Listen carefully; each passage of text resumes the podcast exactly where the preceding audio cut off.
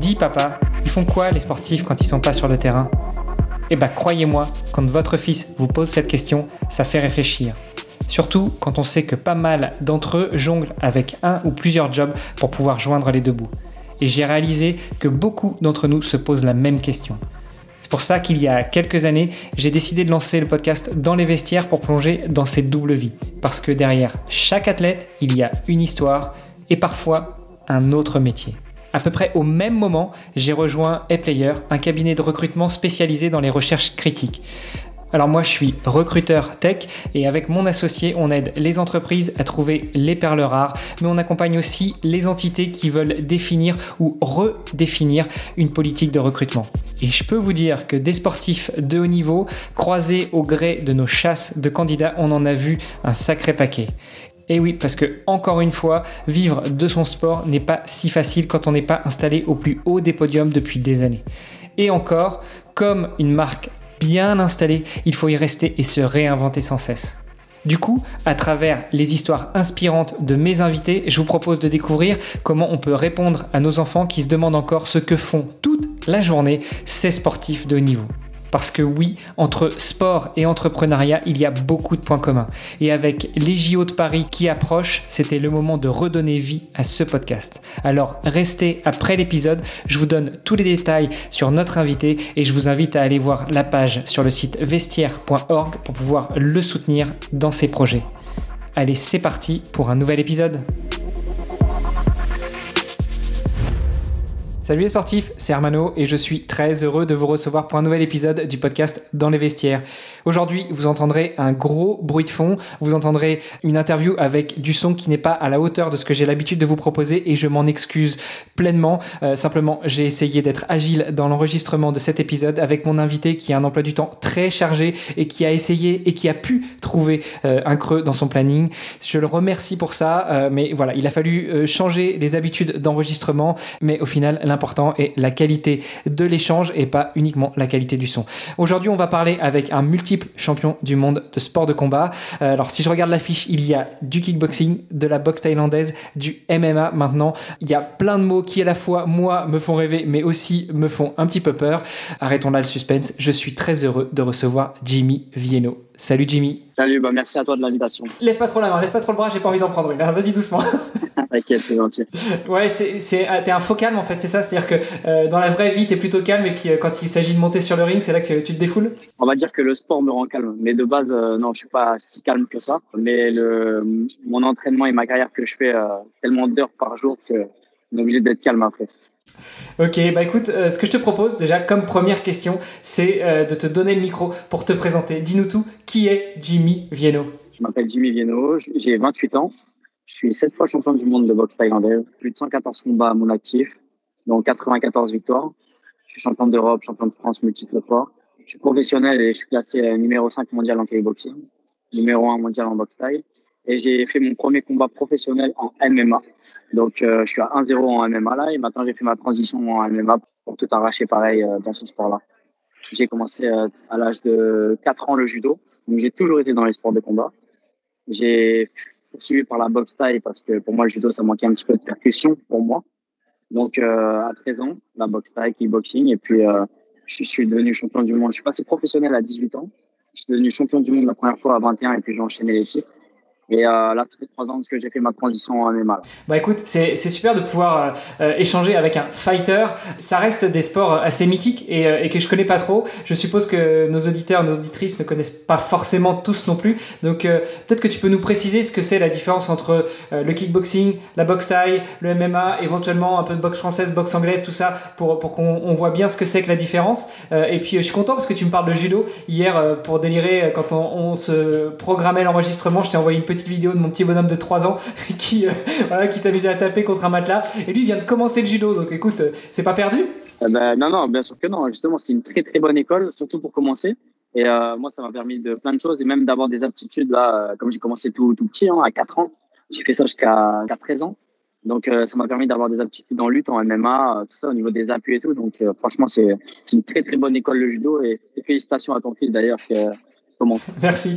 Et puis j'ai partagé sur mon petit Instagram la, petite photo d'hier où euh, normalement, tu vois, ils sont, ils, sont plusieurs gamins et puis euh, le sensei euh, leur disait vous allez apprendre à faire tomber votre adversaire. Et puis, bon, une chose en amenant une autre, il n'y avait pas de gamin qui était dispo pour combattre, entre guillemets, avec mon fils. Et donc, le sensei lui a dit bah écoute, Elio, c'est moi que tu vas faire tomber. Et donc, j'ai trouvé génial cette petite photo où tu as un petit bonhomme de 3 ans. évidemment, le sensei a fait exprès de tomber, mais tu vois un petit bonhomme de 3 ans qui tient la manche du sensei qui le fait tomber, c'était sympa. Donc, euh, j'imagine que ça doit être des, trucs marquants justement quand tu commences euh, dans un sport de combat, que ce soit un art martial ou pas. Quand tu commences, oui, bien sûr. Moi, je me rappelle de quand j'ai commencé le judo, quand j'ai commencé la boxe taille. C'est souvent le, commencement et les débuts qu'on se rappelle vraiment justement. C'est ce qui marque. Moi, je me rappelle, je me rappelle de tout. Bon, je t'ai coupé, mais je te demandais la différence un peu entre les différents sports de combat. La boxe taille, c'est simple, c'est le sport euh, le plus complet qui est en debout, en pied-point. Ça veut dire que tu peux utiliser les poings, les coups de coude, les coups de genoux, les coups de pied, les projections, les saisies. Il y a, il y a du corps à corps aussi. Il y a pas mal de choses. Après, au-dessus, il y a le MMA, qui est vraiment full complet, hein, qui remis, qui, qui mixe tous les sports de combat. Hein. Et donc, ça va du sol au debout à la lutte. Vraiment complet, complet, complet. Donc, le judo, bah, on connaît tous, hein, il n'y a pas de percussion. Euh, la lutte, pareil. Le kickboxing, c'est euh, une variante de la boxe taille, mais euh, sans coup de coude, sans coup de genou, sans corps à corps. Donc, plus d'anglaise, plus de jambes. Un peu pareil que le full contact, sauf que le full contact, ils n'ont pas le droit de taper euh, en bas, mais plutôt en haut. Enfin, il y a pas mal de règles qui changent, qui changent entre les sports. La boxe anglaise, bon, on connaît tous, c'est que les points. Hein. Mohamed Ali, Mike Tyson, tout ça. Il y a pas mal de règles qui changent dans les sports de combat, mais c'est pour ça que le MMA, c'est bien, parce que c'est le sport de combat qui regroupe tous les sports de combat. Ça veut dire, pour moi, quand tu es champion de ce sport-là, tu es champion de tous les sports. C'est le no limit, quoi. Quel que soit ton sport de base, de prédilection, tu peux te pointer sur un ring de MMA, puis euh, bah, tu as, le droit à tout. Les pieds, les poings, taper en haut, en bas, derrière, devant, euh, mordre les oreilles, tout ce que tu veux. Ah, non, pas derrière. On n'a pas le droit de taper dans le dos ni dans la tête. Derrière la tête. Il y a quand même des règles. Mais, euh, mais oui, c'est un sport de combat très libre où on peut faire pas mal de choses. C'est ça qui est bien. Ça ressemble à tout. Quand tu dois, par exemple, tu es, es à l'armée, euh, tu dois te défendre ou tu es dans la rue, ou c'est vraiment en situation réelle. Quoi. C'est ça qui est bien. C'est que c'est un sport en plus avec des mitaines. C'est jamais ce qu'il faut s'attendre. Le MMA ou la boxe, c'est pas des maths. Donc, il euh, faut vraiment être préparé et tout. Et, et puis, euh, ça, c'est génial. C'est génial. C'est quoi des mitaines? Euh, Moi, je vois bien les gants de boxe. Tu vois, les, les mitaines, c'est quoi? C'est ces gants un petit peu épurés, plus légers, qui te permettent d'avoir plus de prise éventuellement avec les mains? Exactement, tu as tout dit, c'est ça, les mitaines. Et en plus, c'est coupé au bout des doigts pour attraper. Et c'est du 4 en général. Ça veut dire que c'est tout petit. Les gants de boxe de taille ou boxe anglaise, c'est du 10 en combat à lacet. Et là, c'est du, euh, c'est du 4. Donc, c'est des tout petits gants, comme des gants de moto. Donc, c'est vraiment pour euh, faciliter euh, la prise, la lutte, le sol. Et, bah, pour faire plus mal aussi Ça fait plus mal, bien sûr. Ça marque beaucoup plus vite. Ça fait plus de, dégâts. Est-ce que, comme dans d'autres sports de combat, notamment la boxe, c'est par catégorie de poids que vous combattez ou là, c'est n'importe qui? Si, si, avant, avant, non. Avant, MMA, c'était pas par catégorie de poids. Tout le monde pouvait s'affronter. Euh, karaté contre boxe, euh, euh, jujitsu contre boxe française, imaginons. Vraiment, tous les styles de combat étaient opposés.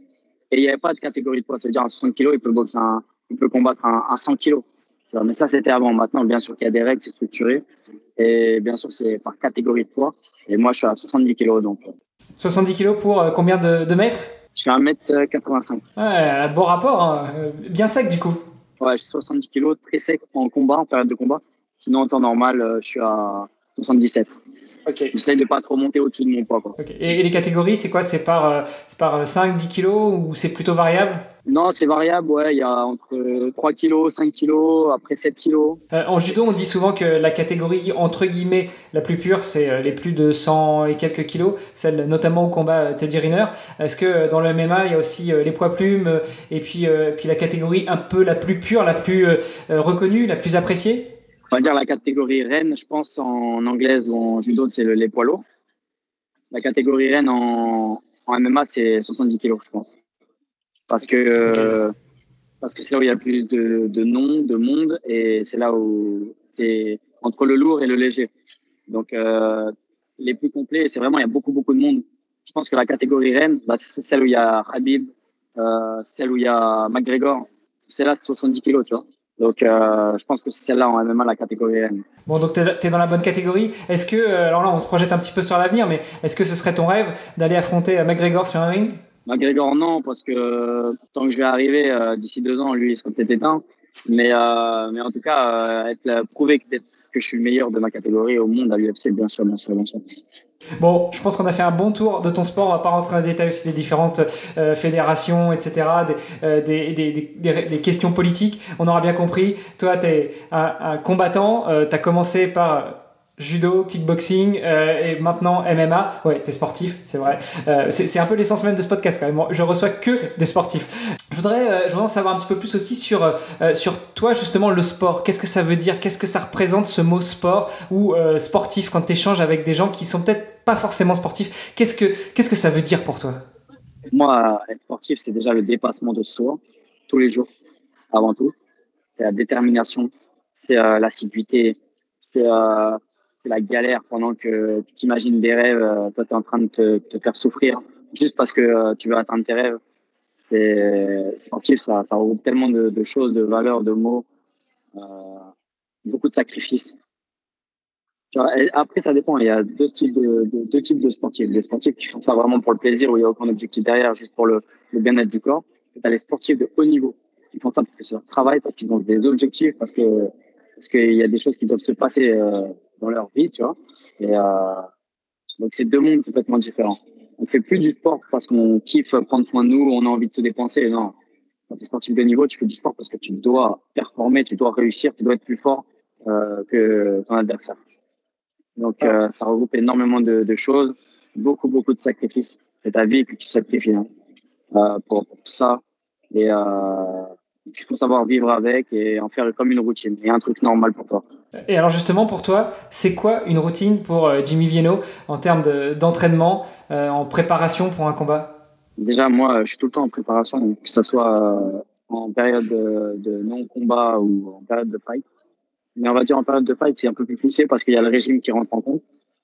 Mais et on va dire que je suis plus focus sur l'adversaire. on va dire que je suis du 5 à 6 heures par jour du lundi au vendredi, une fois le week-end, donc une fois sûrement le samedi matin ou dimanche matin où je fais une petite course, un petit truc, petit entretien.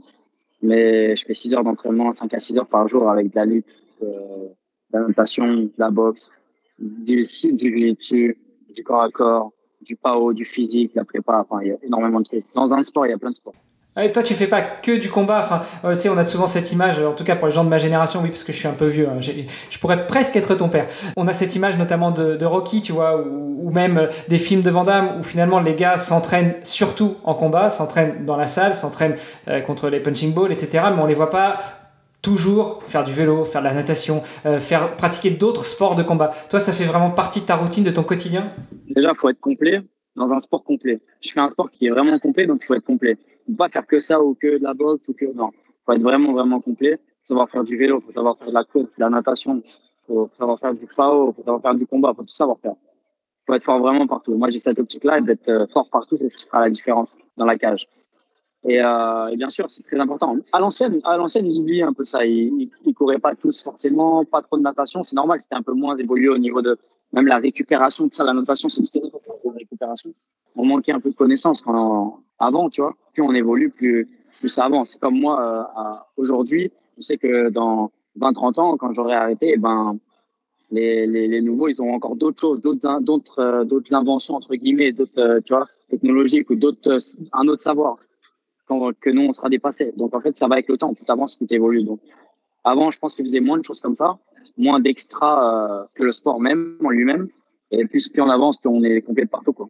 Et, euh, et pour tout ça, justement, euh, j'imagine que notamment dans tes entraînements, quand il s'agit de, de combats, que ce soit dans la boxe, que ce soit dans le kickboxing, en MMA spécifique ou même dans d'autres disciplines, tu l'as dit, tu fais du jiu-jitsu, tu fais autre chose, ça implique des sparring partners, des partenaires d'entraînement. Comment est-ce que tu t'organises justement pour avoir du monde avec toi qui te fait progresser, qui te fait grandir, qui te fait évoluer dans ton sport? Donc moi, j'ai de la chance d'être aussi à Abu Dhabi. Donc là-bas, il y a énormément de niveaux au niveau du, sol et, de la lutte. Donc je me forme là-bas.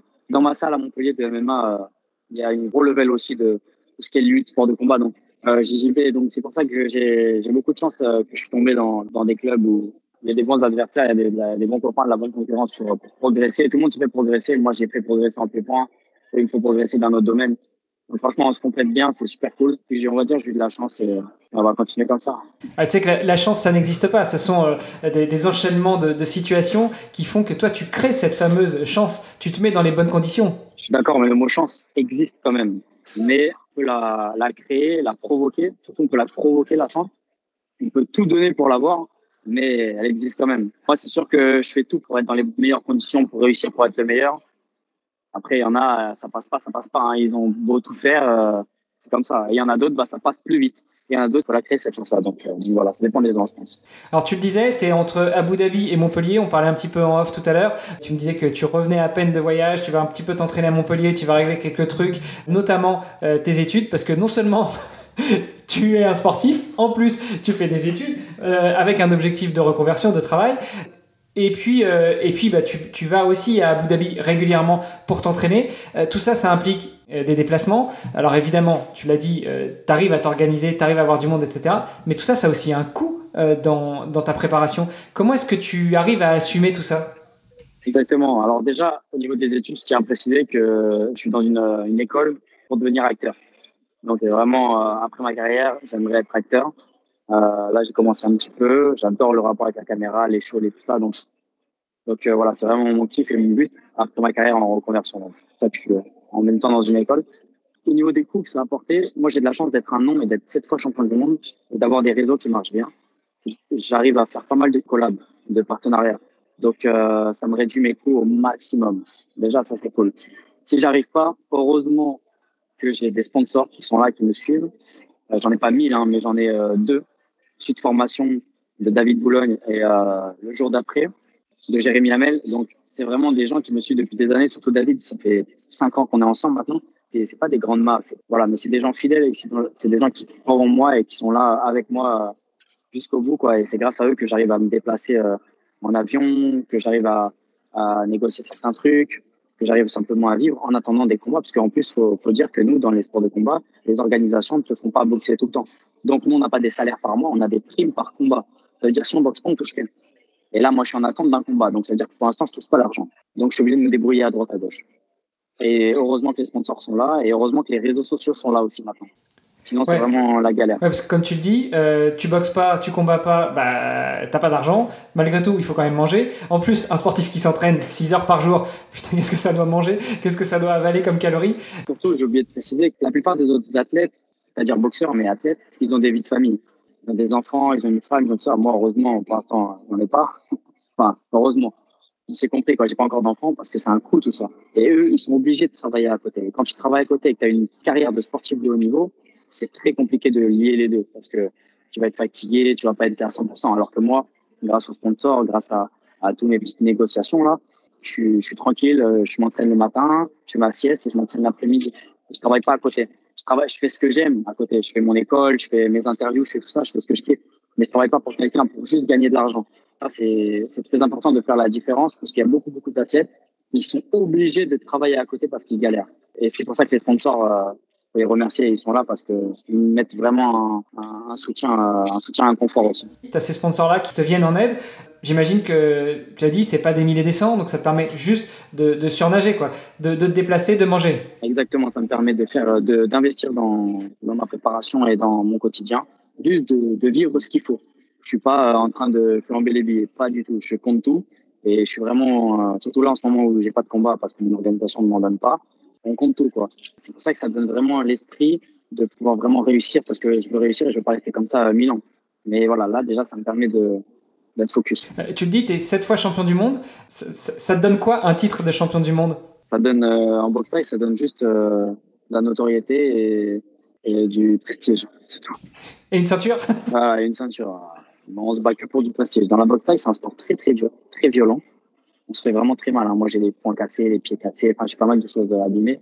Mais c'est vraiment, on se bat pour le prestige parce que c'est une école très, très dure. Surtout dans les camps en Thaïlande. Moi, j'ai été très jeune là-bas. C'est une école de prestige, c'est une école dure. Si tu y arrives, c'est un très gros tremplin. Mais tu pourras jamais être millionnaire en faisant de la boxe taille.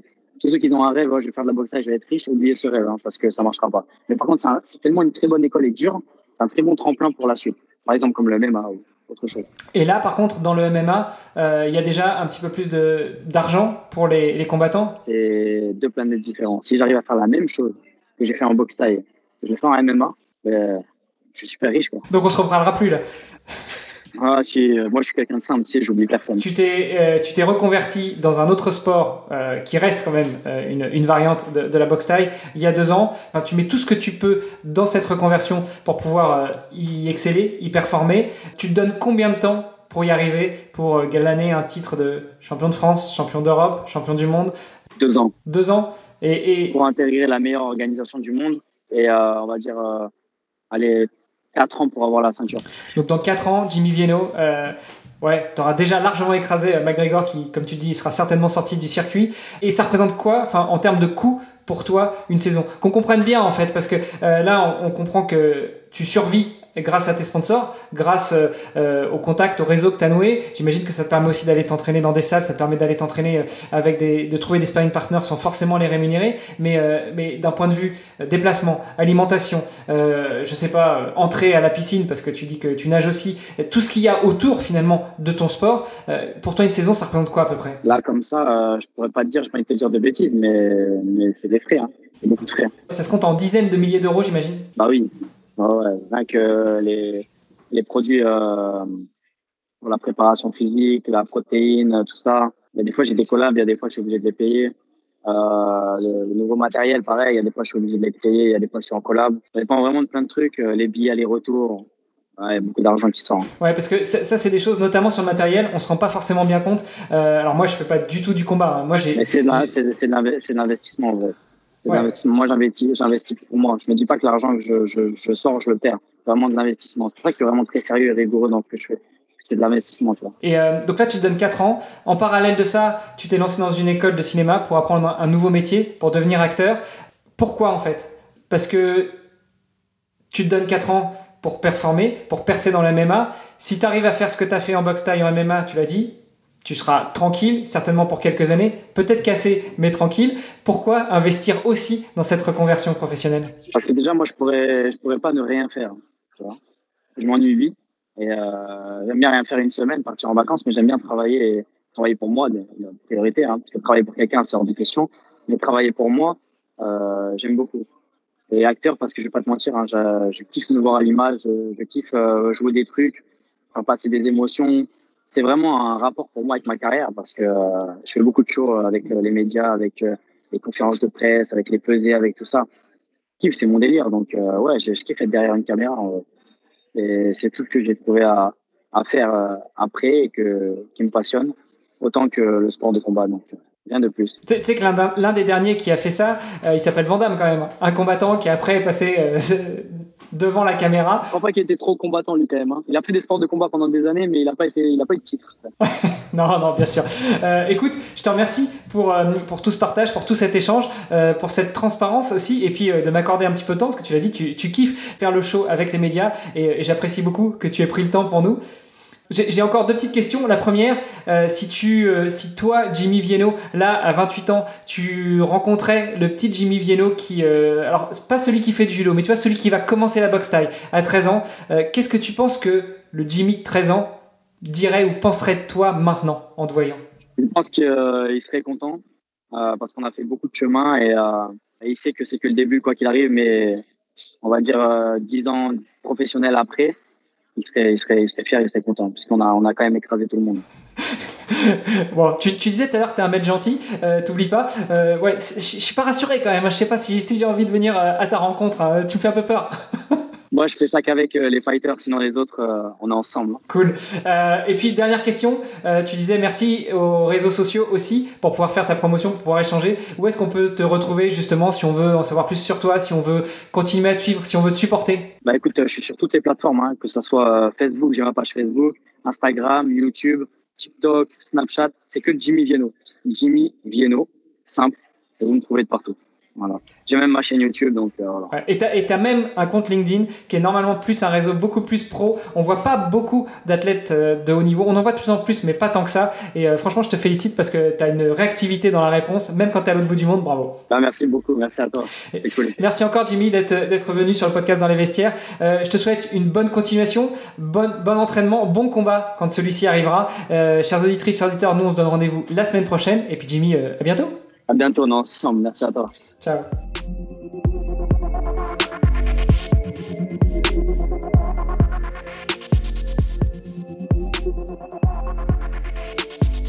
derrière chaque médaille, chaque record, chaque ceinture, il y a une histoire. Alors, vous avez apprécié l'épisode? Venez nous raconter tout ça sur les réseaux sociaux du podcast. Tous les liens sont dans les notes de l'épisode. Et surtout, surtout, N'oubliez pas de visiter vestiaire.org slash Jimmy pour en savoir encore plus sur Jimmy Vienno et nous aider à le soutenir financièrement dans ce magnifique projet sportif. C'est grâce à vous que Jimmy trouvera toutes les ressources pour travailler dur et pour atteindre ses objectifs, de devenir le meilleur combattant MMA du monde d'ici 2 à 4 ans. La philanthropie sportive, ça vous parle? En tout cas, c'est notre mission sur le podcast Dans les vestiaires. On vous fait découvrir les athlètes qui se battent chaque jour pour la gloire de leur nation. Mais ils ont besoin de vous. Chaque soutien compte. Et on est 100% transparent. Comme je dis toujours, 1 euro donné égale 1 euro reversé aux athlètes. Rejoignez-nous dans cette magnifique aventure sportive. Entraînez-vous bien, prenez soin de vous et on se retrouve dans une semaine pour un nouvel épisode. Salut les sportifs